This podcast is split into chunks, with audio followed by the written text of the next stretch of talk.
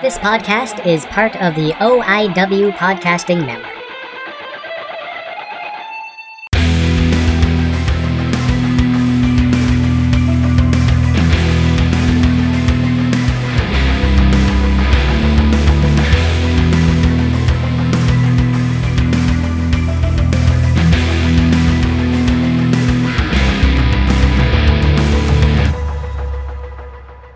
Guys, welcome back to Guilmy Talks. This is Guilmy again. Hope everyone is having a fantastic day. Currently, currently in London, Ontario, right now, it is snowing. This is the first real snowfall of the year, and yeah, it sucks. But you know what? What are you gonna do? Living in uh, Canada, you got to deal with the uh, snow. This week's episode, uh, I say weeks as as if I don't don't post multiples of it these these a week, eh? This week's episode is me and George Mackay talking all things Martin Scorsese. This is a fantastic episode, and I love talking movies with uh, George. So, a couple things first, uh, before we get them get this on the way.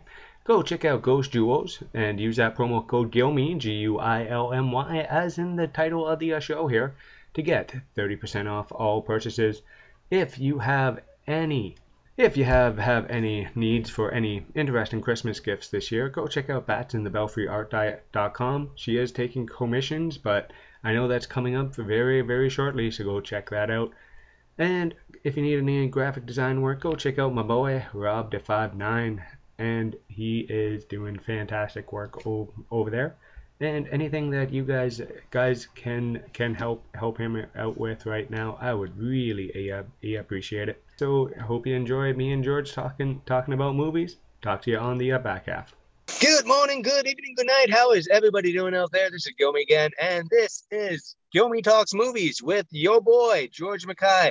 You know him from Straight Talk Wrestling, MOW Rewind, my OIW podcast net network. He's one of the OGs in it.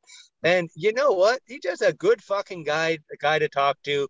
Go back to our previous ep- epi- episodes. We talk movies, we talk family, we talk wrestling, basically all things we love. And he is one of my favorite, my favorite people to have on this show. So George, how's it? How's it? How's the day going, buddy? It's going great with a tear in my eye because that was such a, a sweet and sentimental intro. Uh, yeah, it's going great, man. Always glad to be back. And um, now we're going down the rabbit hole uh, that is another big time director with a big time mm-hmm. catalog of movies. Um, drop the drop the drop the name, bud. All right, we are going down the uh, Martin Scorsese rabbit hole, uh, and this is going to be right. a good one because this was for me. This was Tarantino before I discovered Tarantino. So yeah, that's where this, is, this kind of wraps up, right? And we're not going to go through every single movie like we did with Tarantino guys because if you just just look up Scorsese's Wikipedia page, we can just do like a 3-hour podcast on the documentaries he did, which I'm pretty sure we're not even going to be touching on those. Some of them are but, great. Last Waltz is great. Oh, yeah. If you ever get a chance, Last Waltz is fantastic. But yeah, the documentary right. stuff is uh it's a lot. It's a yeah. Lot. So first one, um, there's Mean Streets, which I haven't watched in about 20 years. Um, what are your remember? What do you remember about Mean Streets? The one that kind of uh, kind of made his career for the first big big block. His first hit, I would say, would be Mean Mean Streets, mm-hmm. and it was actually preserved in the United States National Film Registry, which I think is fucking cool because that's just cool. It really, really is. What are your thoughts on uh, on Mean uh, Mean Mean Mean Streets? Well, I, I, I, like Mean Streets because you could see where it would evolve to, right? Mean Streets uh, definitely was a blueprint for Taxi Driver, filmed in the very same style, uh, filmed in the same city. Again, as a lot of his films centered around New York, uh, as a lot of a lot of his films centered around these misfit characters, these characters that normally wouldn't be protagonists and antagonists in any film. If you look at the if you look at the Harvey Keitel character in Mean Streets, this is not a character you resonate with. This is not a character you care about. Much like De Niro's uh, portrayal in Taxi Driver, these are not characters that you would normally give a, a, a flying fuck about. Like who who would care about a, a taxi cab driver as the main character of a movie? And who would care about this wannabe gangster uh, and his friend who still lives with his mom? Like nobody would give a shit about these characters.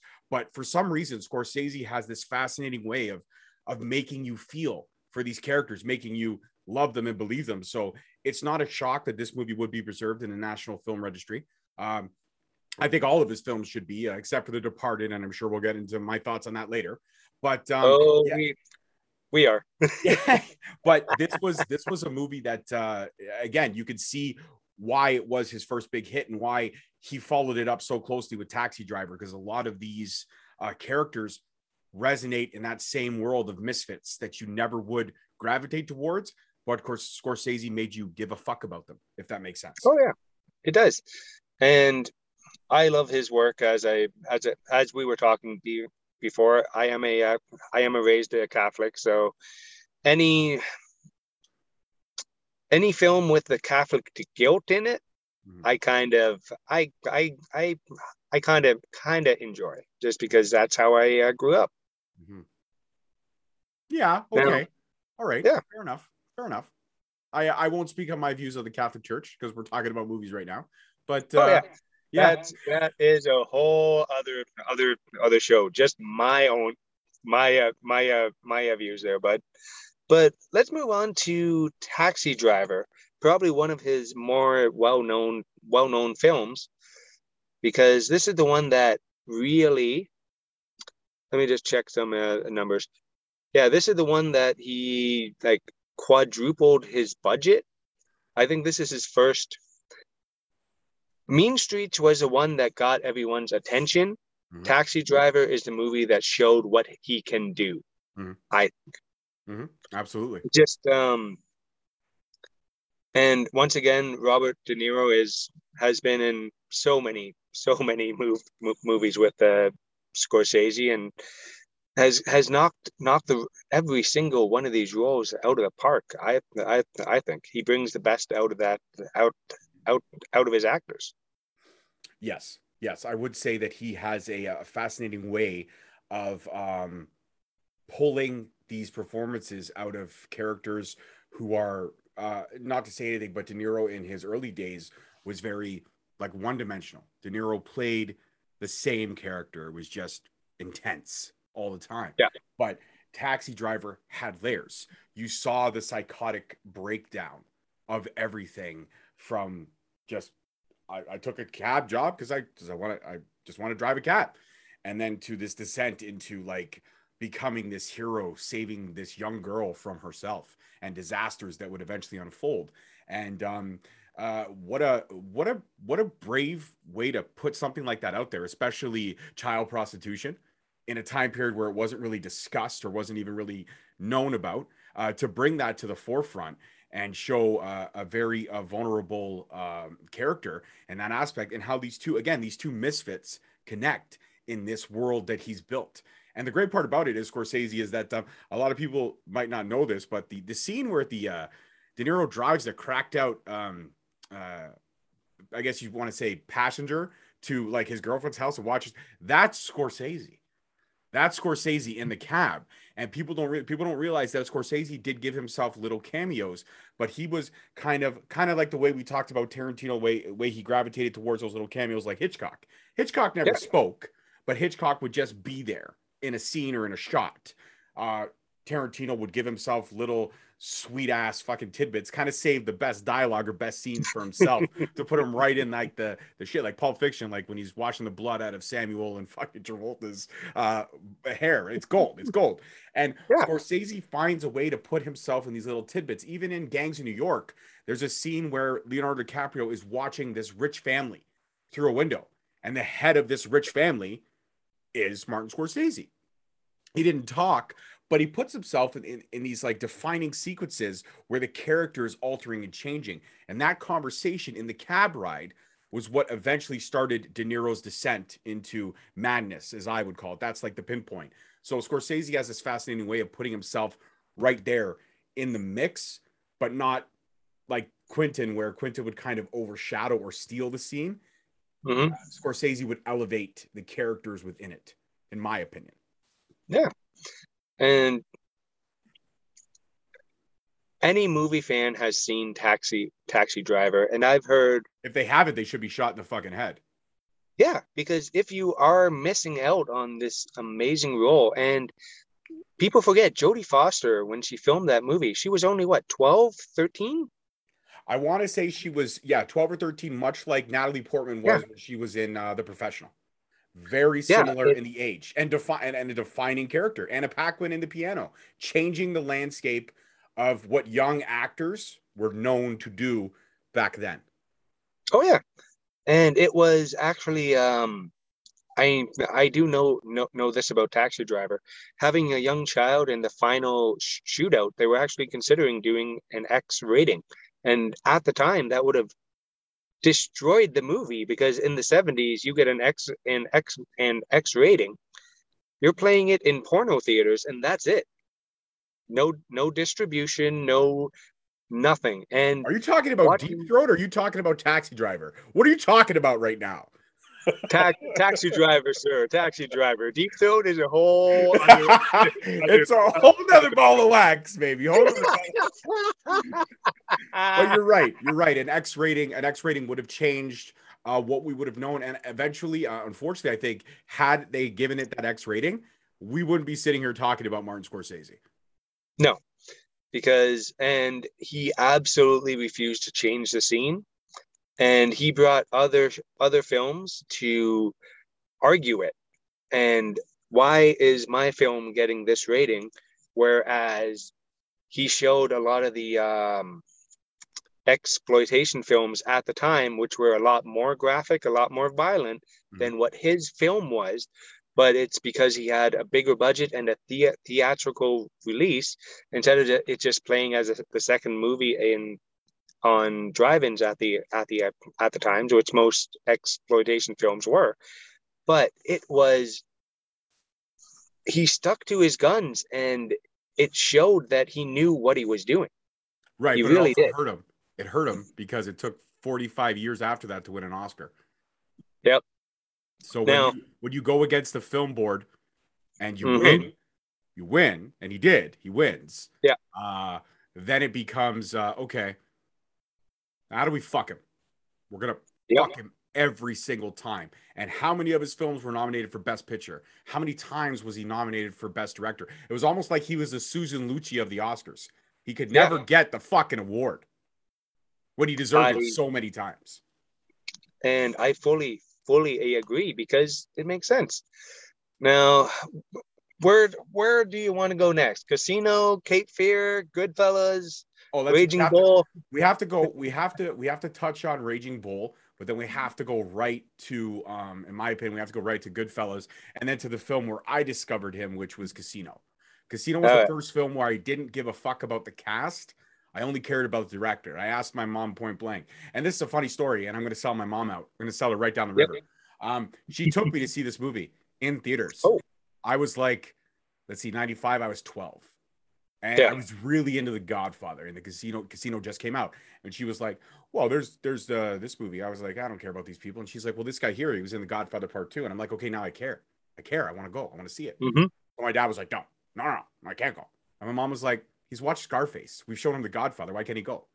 And my dad's like, "No, it's, it's too much. It's too much." I heard I heard Sharon Stone's like naked throughout the whole movie. Just no, no, it's too much. Saturday, my mom, when I went grocery shopping, dropped me off. My sisters were at dance class to do whatever. We had like three hours to kill. She's like, "You want to go see Casino?" I'm like, yeah, I do. And we went. we went. And I could say that I saw. I, I guess you could say I saw my first naked woman on screen. Uh, Yep. Thanks to my mom. So thanks, mom. but yeah, I, I I gravitated towards Casino so much, but um, and then going backtracking, I discovered Goodfellas, obviously, and I discovered uh, like I mean, Raging Bull. I mean, how could you not like Raging Bull again is another one that should be preserved, much like Mean Streets, much like Taxi Driver. Again, these Uh, misfit characters that he makes you care about. Raging Bull, by the information I have here, it is preserved in the, the National National Film Registry, Library of Congress, and the American Film Institute, and it's ranked as the fourth greatest American movie of all time. And let me guess, Citizen Kane is still number one. Pardon? Citizen Kane is still number one. Yeah. I listen. I love I love me some Citizen Kane, but I don't see it. I appreciate it, but I don't see it. But thank God we don't have to talk about Citizen Kane today. We Yeah. should we should go down the rabbit hole that is Citizen Kane one day. Maybe the next one we do. Yeah. But um, yeah, for sure. Raging Bull was a classic, and I mean, you can't forget about like what he did with Ray Liotta. Ray Liotta in, in Goodfellas was so omnidirectional with how he portrayed that character. Whereas you're used to when you saw Ray Liotta before, he was just stagnant, same character. Everything was yelling, everything was intense, everything was just Ray Liotta. But in Goodfellas, Scorsese managed to take Ray Liotta and make him an actor. And that's fucking crazy because in every other movie he's been in, Ray Liotta sucks. but in Goodfellas, Ray Liotta stole the show. He really did. In a room, like think of the cast in Goodfellas, and Ray Liotta is the guy that stole the show. Yeah. How good of a director he is to get the performance he got out of him. It was amazing. Well, look at what he did Now- with Pesci in Casino. Pesci, Yeah. Pesci again was very omnidirectional, but in Casino, Pesci was layers, layers. Mhm. We saw this this over aggressiveness, this cockiness, this this portrayal of of being a true American gangster, and then going over to Vegas and fucking everything up to the point where, I mean, if you haven't seen Casino, spoiler alert, Joe Pesci ends up in a hole with his brother, buck naked, Yep. wearing tidy whities and getting buried. I want to say alive, but I'm almost positive by the time they're getting dragged through the, the field in the desert, they're already dead. And that's where the saying comes if you travel the desert, you'll find 50,000 holes with a story in it. And that's that's where that came from because when you fucked up with the mob back in Vegas in the 50s and the 60s, you ended up in a fucking hole. And that's exactly what happened to Joe mm-hmm. Pesci's character in Casino. And that's what Scorsese did, right? Scors- Scorsese, Scorsese, much like Coppola, took this mob lifestyle, this lifestyle that we're not supposed to be talking about, this lifestyle of underground crime, and they made it sexy. They made it to where it was right out there for you, and you couldn't you couldn't stop it. And the cool thing about Casino was he told the story of something that happened in the 70s, the 60s and the 70s. 25 years later, only 25 years later, he brought what Vegas was to the masses. What Vegas is now is completely different. But what Oh, yeah. Vegas was 50 some odd years ago, it literally was a mobbed run town with so much Mhm. money flowing through it. It was disgusting. Now, Raging Bull Mm. is, you know what? This movie is the I could have been a con, con, contender. There's just so much about this movie by itself. It's just Robert Robert De, De Niro played.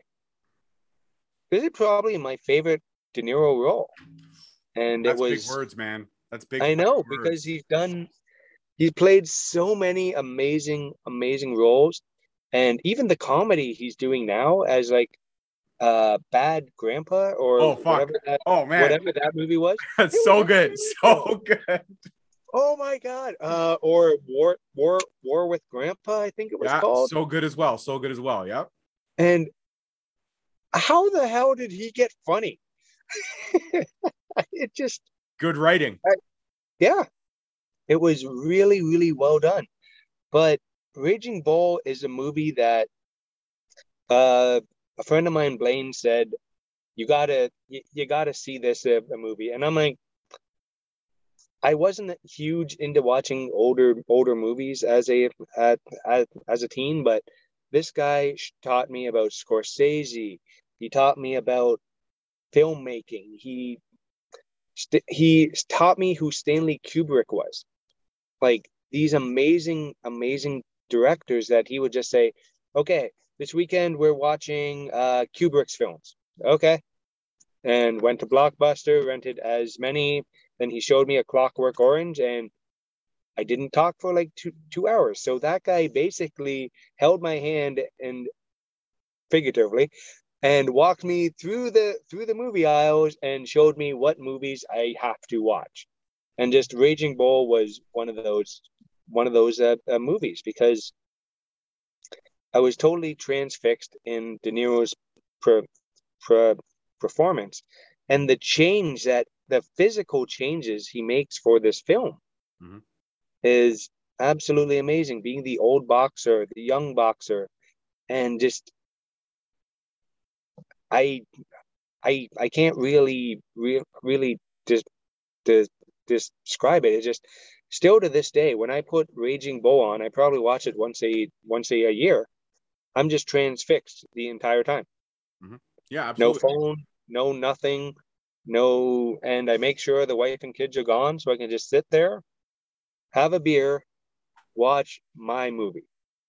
It's just I think this is my my now that I'm talking about it, this is probably my personal personal favorite. Hmm. Hmm. Is it perfect? No. No, But- no, it's not perfect. But of course, Yeah. what what movie is? It's it's. I want to say I'll give Raging Bull like an eighty four. It's eighty four percent perfect, but every movie has flaws. But for me, performances outweigh flaws. And um, Yeah. being being from coming from a film school background, being trained to look for the flaws, um, there's not a whole lot you can find in Raging Bull. You really have to look for them. But um, yeah, picture perfect. And again, uh, what makes Raging Bull so great? Performance was amazing. Uh, direction was flawless. But what makes Raging Bull so good is that um, the the the woman behind the Mad Genius, as she was called, which was his longtime editor, who lost her battle, I believe, to breast cancer in the late 2000s, was Thelma Schoonmaker. Uh, she was the reason Scorsese's storytelling was so good because the way she cut his films was precise and perfect.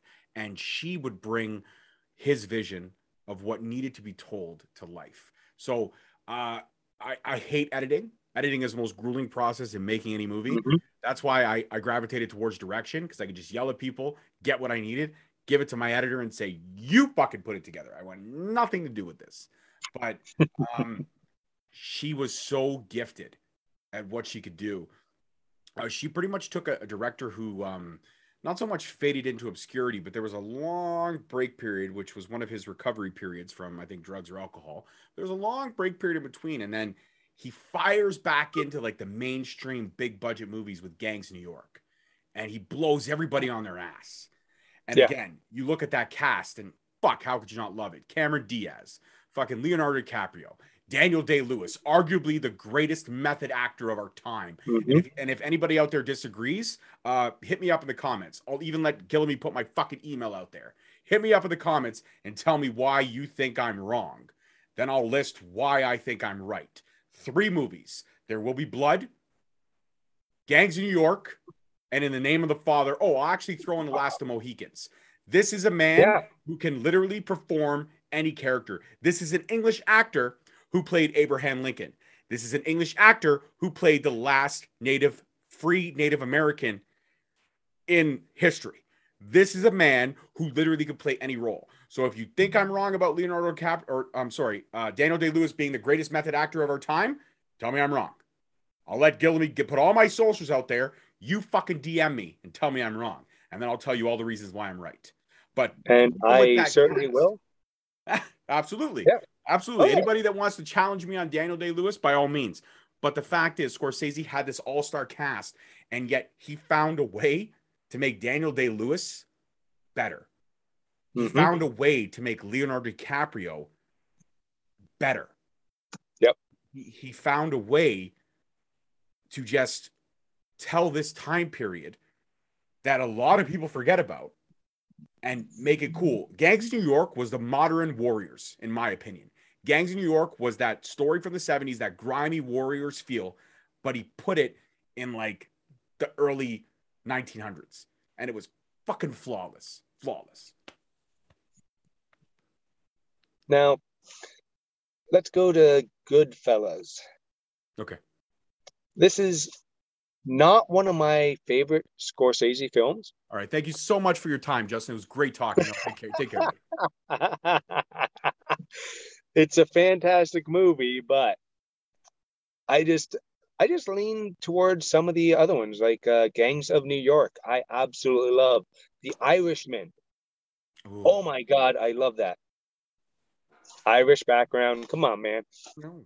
Not as hey, We're That we're- movie should have ended at two hours and 20 minutes. There was another hour that didn't need to Yes. be there. When they were in prison and they were eating a fucking bread, it should have ended. There was no need to give me 30 minutes and then give me a five minute long backtrack shot through a fucking doorway. Are you See, that's- kidding me? Overdone, overacted, and underdirected. The Irishman is one of Mhm. Scorsese's worst films. I'll put that on wax. I will. Yeah. I'll put it on wax. and that's that's perfectly fine. The reason I like talking to you about movies because we have different opinions and we can talk about them.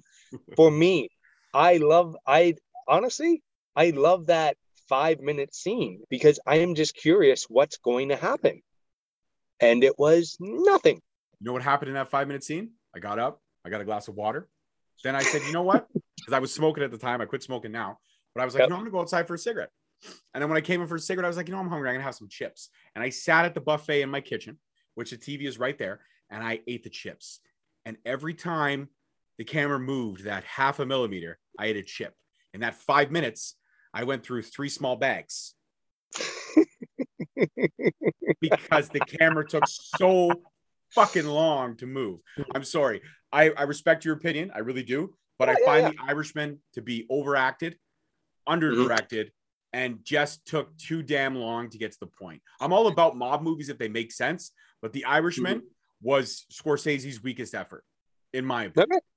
No, no, that's and that's perfectly fine because you can really tell editors now, ever since his his favorite editor passed, Mhm. won't cut his films down because that's what he needs. Otherwise, he's going to film a four-hour movie and the editor will cut ten minutes from it Mhm.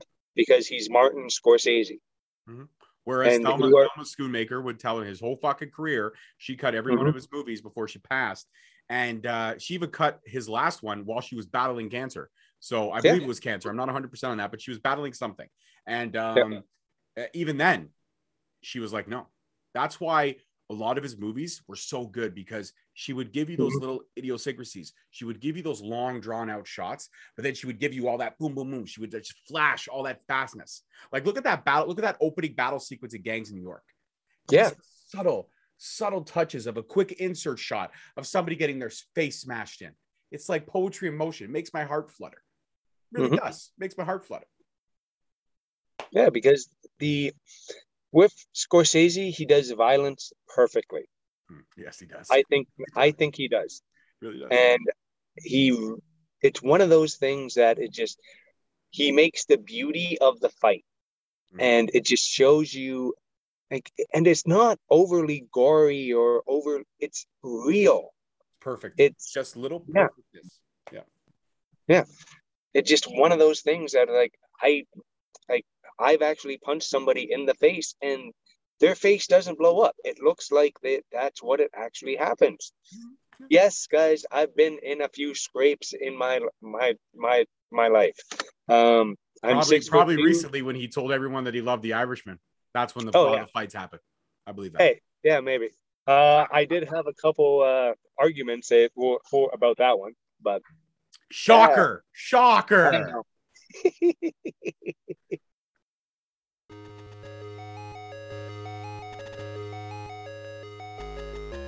Hey everyone, this is Adam Hayes, host of Shwa Wars Podcast. I've been involved in independent wrestling here in Ontario since 2006, and I can't think of a better way of entertaining the masses right now than with this podcast. We don't only cover pro wrestling, but we cover everything pop culture, as well as a variety of fun and unique show concepts that make us different from the rest. We dispute, debate, discuss everything with a variety of guests as we rank, review, and rave about all things pop culture from the past and the present.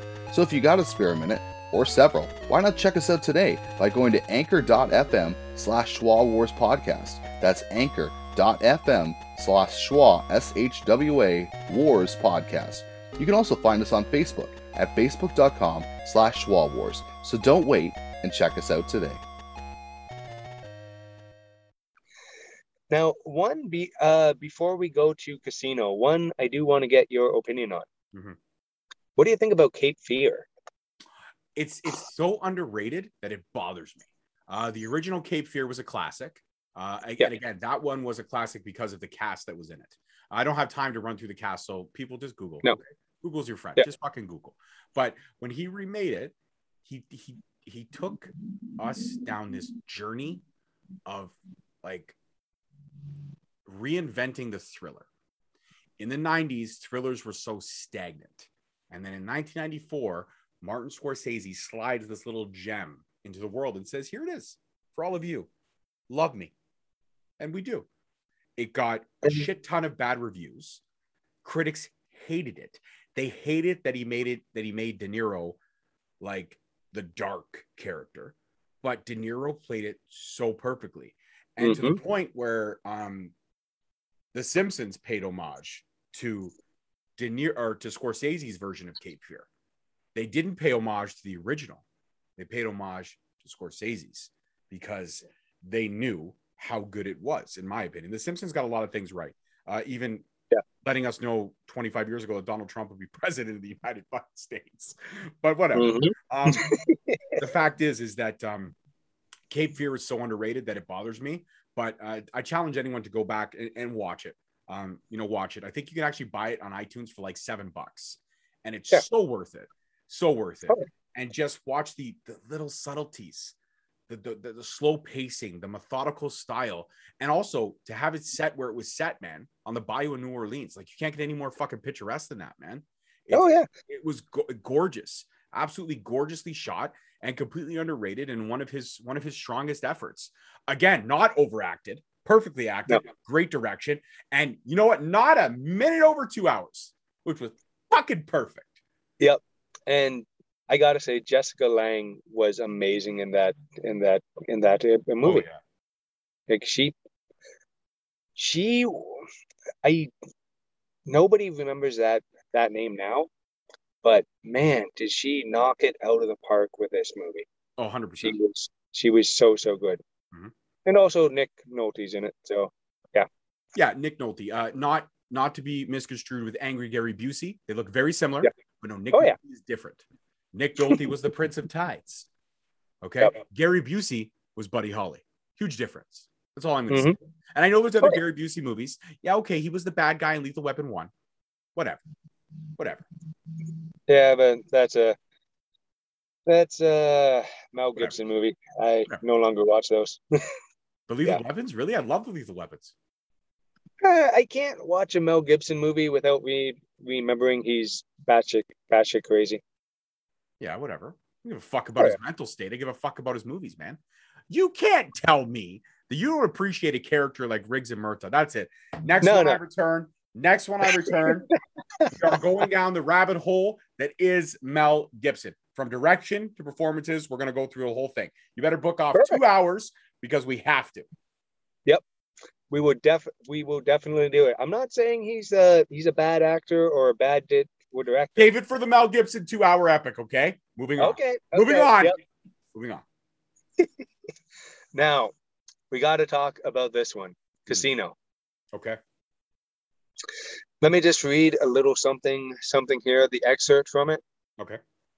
In 19 Casino is a 1995 American epic crime film directed by Martin Scor- Scorsese, produced by Barbara DeFina, distributed by Universal Pictures, based on a nonfiction book uh, called Casino, who also and Nicholas Pileggi, who also co-wrote the screenplay with Scorsese, who normally doesn't write his films. It stars De Niro, Sharon Stone, Pesci, Joe Pesci, Don Rickles, Kevin Pollak, James Woods. The film marks the eighth collaboration between Scorsese and De Niro. And I think that those two are just made to work together. Mhm. They really are. Mhm. Yeah. And Casino, uh, Jewish American gambling ex- expert, handicapped. Um, wait, well, you know what? You describe this movie because this one's garbage. I'll be totally honest. This description is crap. All right. Like, So, long story short, Yep. In, in New York in the 1960s, the Italian mafia had a lucky Jew, and they're lucky Jew. And I'm not, I'm not being racist or anything like that. That's what they called him in the movie. If you watch the mm-hmm. movie, he was called their lucky Jew. He was their golden horse. Whatever he bet on, he could win. He could literally control or change the outcome of any sporting event that he bet on. He was just that lucky. And he had a bodyguard, little five foot fucking Italian Napoleon complex, Joe Pesci. And these two literally took Vegas by storm. They had a falling out over Sharon Stone, who was a crackhead and a whore in the movie. Again, not being racist or sexist. That is the description of her character. Crackhead. She's a whore. Yeah. Um, Yeah. and uh, eventually a lot of bad shit happens to the point where the only person left is the lucky Jew. And that's all I'll say. But this movie was everything was meant to be. Uh, uh, so happy that Scorsese uh, decided this to be one of the few ones that he allowed the actual writer of the book to write with him because I think that added to making it so good. And I went back and I read the book when I was a little bit older to understand it and comprehend. But Casino is something that I literally have the VHS still, I have the DVD, I have the Blu-ray, I have the 25th or 30th anniversary edition of that fucking movie. I have the iTunes 4K restoration. I have the whole nine yards. Casino is like one of my all-time favorite movies, and there's not a bad thing you can say about it, except that the guy who directed that eventually went on to direct The Irishman. It's the only bad thing you can say about it. only bad thing. But um, yeah, Casino is is just epic mob violence at its best with a great story and a great cast. And uh, this gave Pesci his Oscar nod. This gave Sharon Stone an Oscar Oscar nod. I'm almost positive De Niro got an Oscar nod as well. This movie had so many Oscars that year. It was the one that cleaned up. It won editing, it won technical, it won everything. It was just phenomenal. Uh, the amount of Oscars that this movie uh, uh, garnered, um, not winning but being nominated for. Because sometimes in Hollywood, it's better to uh, be nominated for an Oscar than it is to win. Uh, when you win, a lot of the times your career kind of goes stagnant and you disappear, i.e., uh, Cuba Gooding Jr. And then you don't win and you get nominated, i.e., John Travolta, and you go on to have a very lengthy, successful career after your career was in the tank uh, because you did three Look Who's Talkings. And it did win for best film editing. Thelma Schoonmaker, right? Yep. Yep. There she is. Oh yeah. And because I'm just going through some of the awards and she won a lot of editing awards. She's Like- flawless. She's perfect. Oh yeah. All right. Gangs of, of New York. We touched on We that. already touched on that. Let's talk. Let's talk Aviator, man. A lot of people, um, a lot of people shit on Aviator. Uh, but I loved, I loved DiCaprio's performance of Howard Hughes. I loved Yeah. how Scorsese made the character so relatable, and De Niro be- or DiCaprio became the new De Niro. Him and Scorsese did so many together in that early 2000s that you- Oh, yeah. they, were, they were synonymous. They were like always together, and they were Yep. flawless, man. They were absolutely flawless in everything they did from Di- Di- DiCaprio's performances to Scorsese's direction.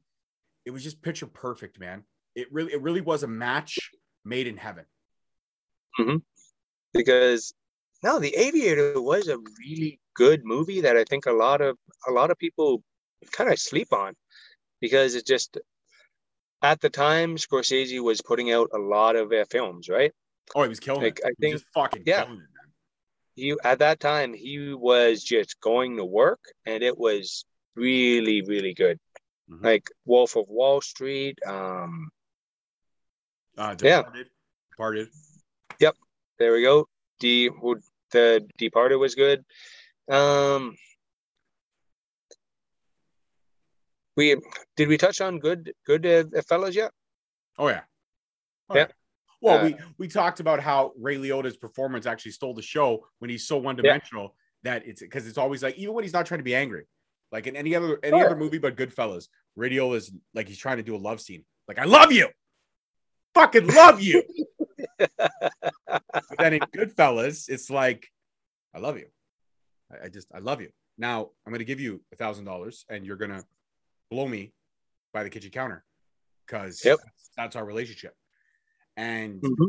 in every other movie Ray Liotta does, it's like Ray Liotta could be a comedian. He could be a grandfather. It's like, come here, come here, come to grandpa. Here, pull up my ear. I got a dollar in my ear. He's always yelling. And I don't know why. I have no idea. But he's always in every other thing, every Even- other movie that Ray Liotta's been in. Oh, God. Yeah. but not good. Even um, I just watched one, him in one of the Adam Sandler movies, uh, Hubie Halloween. oh yeah, Watch it, watch it, watch it with the kids. Yeah. I great movie. I actually I actually enjoyed it. Yeah. But Ray Liotta plays Ray Liotta in that movie. Yeah. He just no fucks giving. He just like, yeah, I am just here, and I'm gonna beat up Adam Sandler the entire movie because it's because it's because it's fun. because I'm Ray Liotta.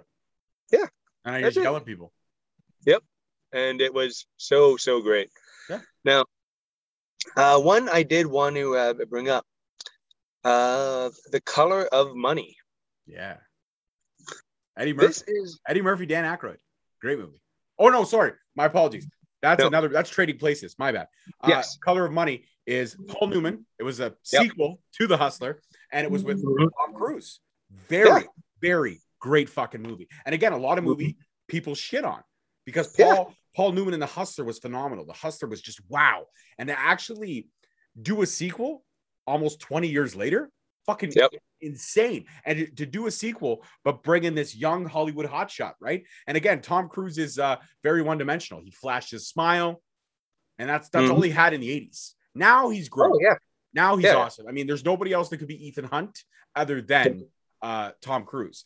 But yeah, The Color of Money, uh, great, great movie. And when you put a guy like Tom Cruise with a legend like Paul Newman, magic happens. And again, Yeah. you can see what Scorsese does as a director when he takes a one-dimensional director or one-dimensional character and an actor, and he gives him this like life-changing role where all of a sudden people take you serious. Because right before The Color of Money, he did Cocktail, and Cocktail was a piece of trash, absolute piece Oh, of trash. But then he as comes former back and he, for- oh, it was it was uh, sorry as a former bartender that movie pisses me off because the amount of alcohol the wasting flipping bottles hey just buy the fucking cap that you can twist so you can flip your bottle how did they not do this it would have just made it look so much better because he's just wasting booze all the time and is pissing me off How That's- did, how did a movie like that get made? And how did a Uh, movie like that make a lot of money? it was the the 80s and cocaine was everywhere Yeah, right. Okay. Yeah. yeah. I don't know. It's it's it's a it's true. Like um, uh, all I got to bring up is any uh Troma Troma Troma film, uh, Toxicate Toxicate Avenger. Uh, apparently, all all those all those movies were made by, and they were made to launder drug money Yeah. Yeah. Yeah. before yeah before they got caught, and yeah it was garbage garbage pail kids is right in there. Same same ballpark. Yeah. Yeah. Yeah. and all those all those all those uh, films that I loved when I was like six. Hey, but the 80s, the 80s gave us Labyrinth, okay? Labyrinth is still a classic. and so is David Bowie's Cardiac Cardiac Cardiac piece. Oh, Yep. hell yeah. Okay, come on. I love that song uh when he's singing with all the goblins. Baby with Oh, the yeah. Dance, baby, dance. Oh yeah. I love it. And it's like and it's like he's talking to the group. It's like, who do you do? Who do voodoo? You do. Baby with a paw. Yeah, it's good. Great. Bowie, flawless. Flawless. Oh my, yeah. See, I am a Bowie fan. I really am, and that movie just made me love him, love him, uh, love him, love him so so much more. Absolutely. And there was one movie on this list that I did not even hear about or even see. Uh, 2016's Silence. Yeah, great movie. I have I've never seen it, never heard about it until I saw this list. How that flew under my radar, I don't know anything about it. Can you uh can you can you in inform me a little bit on this because No, just watch it. It's it's I- so underrated that it's great. Yeah. Um, it's got Andrew Garfield as a priest. That's all I'm gonna say. Oh. I do not love it. yeah, no, that'll be great.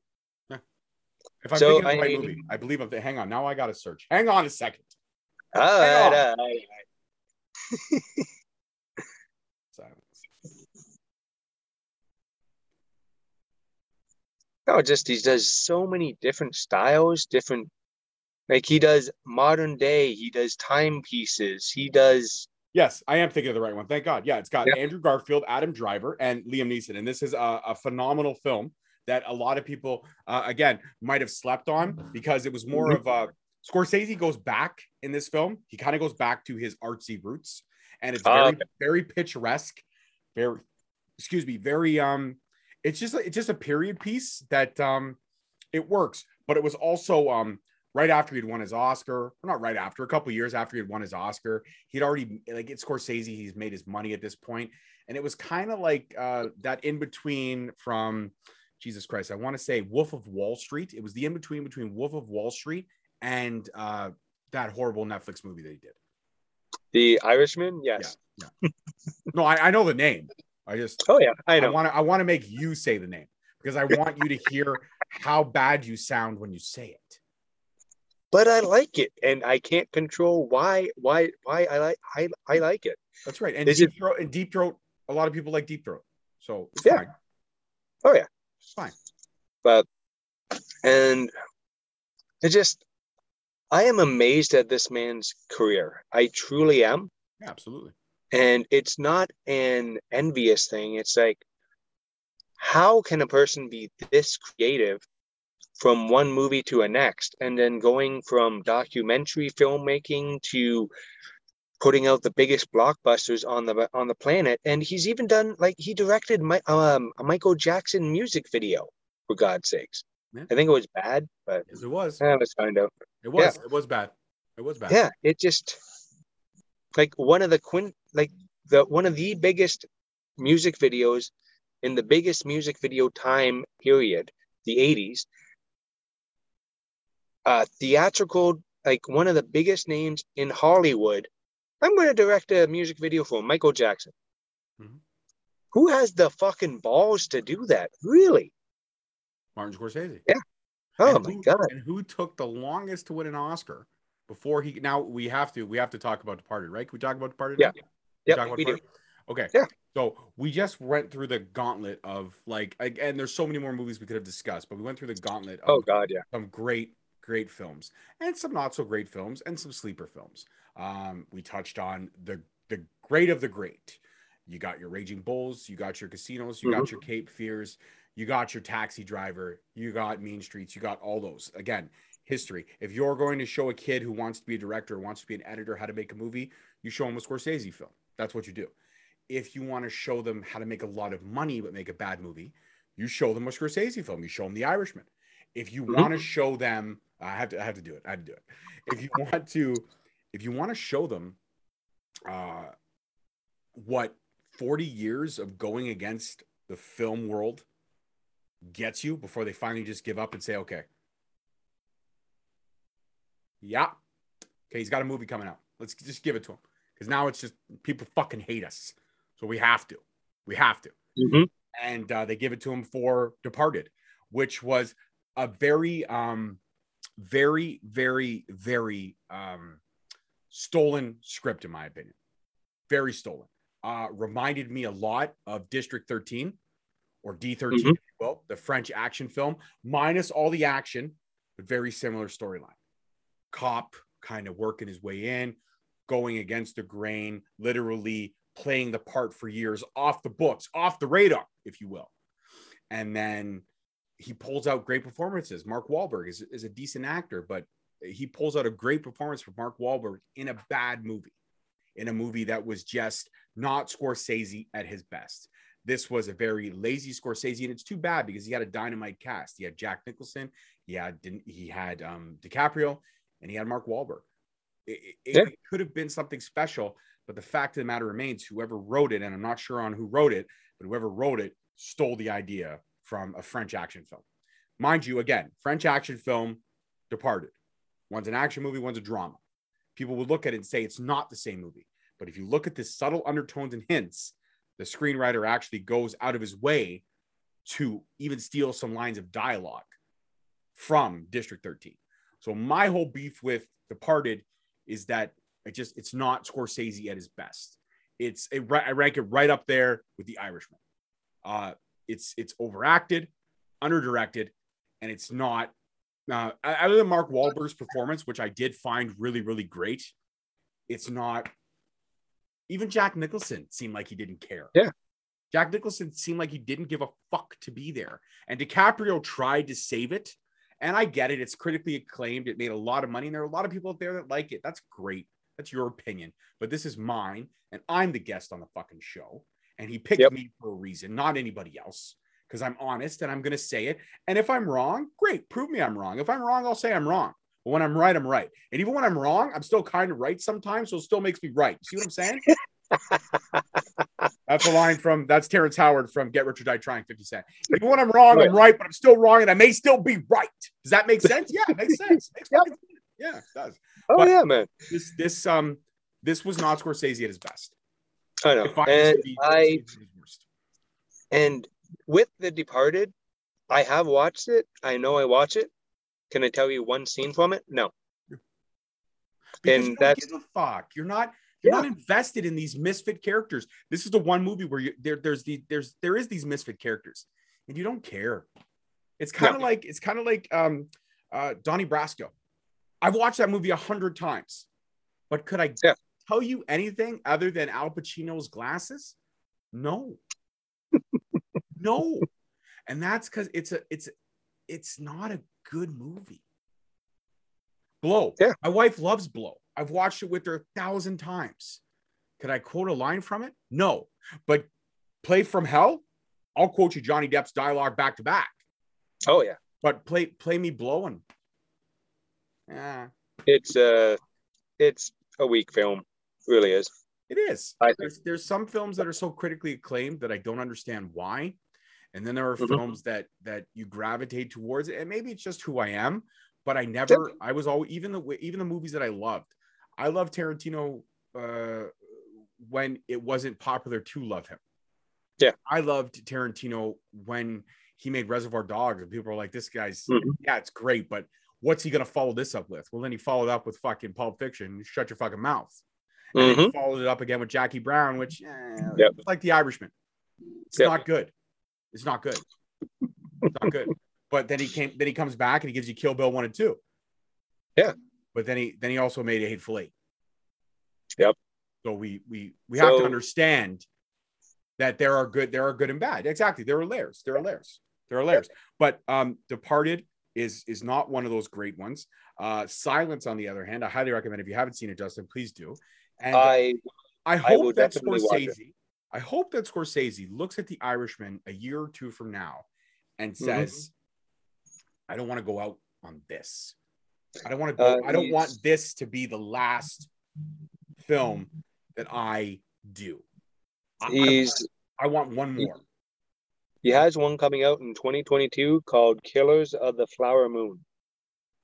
I'm in. Yeah. What's the running time? Tell you the running time? No, it tells me nothing. There's no no information about it. Is it a Netflix film? Uh, that I do not know. All I got, all the information. No actors, no nothing. Okay. Post production. That's it. So it's been shot. There's, been shot. yeah, there's there's no information on this film out there right now. Hmm.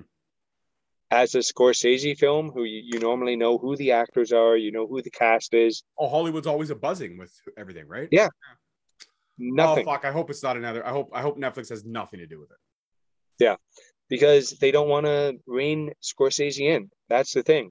He needs to be reined in. He needs someone to work with.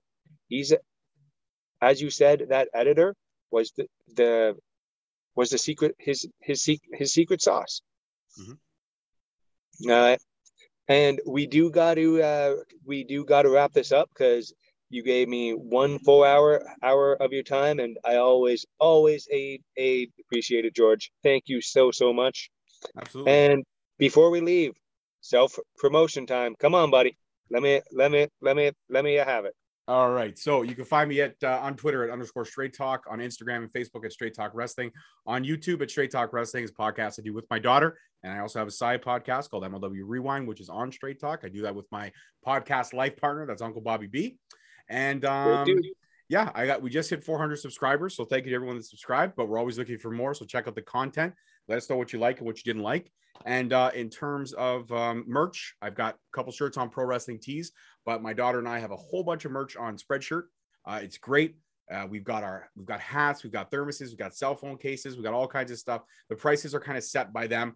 I shit you not, uh, Mhm. I only make like five bucks an item, but it's easier for us because I don't want to have boxes and boxes of fucking merchandise in my basement that I'm not going to sell. So if you like us and you want to support the show, check out Spreadshirt. Everything's it's done in US, Canadian, and uh, UK prices.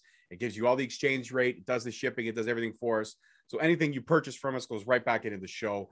And what can I say, Guilmy? This is like the third one we've done. So yeah, the fourth one, I think we're either gonna we we have to do Coppola or we have to go down the rabbit hole that is Mel Gibson. But uh, either one of them will be Yep. dynamite. I would even challenge you to this if you're up for it. A lot of people don't know the obscure filmography of Tim Roth. I do. And Oh I would god, I would love to go down the rabbit hole that is Tim Roth. Or we have to do Tim Roth. or as some people love- know him, Love him. Theodore the Thumper. and if you don't know what that is, Google that shit. Oh my god. Oh man. So so guys, stay tuned for the next one. We have more ideas coming out. I would love love to pump these out with George, but we both are very very busy dudes. Mhm. So Yep. tune in to the next one, boys. And girls. Yep. Big, huge thank you for George for coming back on, talking movies with with me uh, me again. We'll get another one, another one of these going probably in December. But let me just round out the show real quick, guys. Go rate, review, subscribe. Go check out all the social medias for Straight Talk Wrestling, Guilmy Talks, and the OIW Podcast Network we just want to put out more content for you guys to enjoy because we're we enjoy putting out content for you and we just want the show to get bigger and bigger and yeah that's it. And i will talk to you guys. Oh yeah. Got a got a show for for the sponsors. You guys know it. Go check out ghost jewels on instagram. Use the promo code guilmy g-u-i-l-m-y I get a portion of the proceeds, which go right back into the show here, guys, because I have no ad- advertising budget. So, you guys liking, sharing, do all that kind of stuff, it really helps me out. Go to iTunes, leave a five star re- review. If you don't want to leave a review, then don't. Just, I'd rather have my five star re- reviews stay five star reviews. If you don't like the uh, show, message me. Tell me what you, what you don't like. Go check out Shirtcasters for all your podcasting podcasting clothing needs, and support all your all your all all your friends here at the OIW Podcast Net- Network. Big news: the website is in construction mode, so keep your your eyes out for that. That will talk to you guys next time. Bye, guys.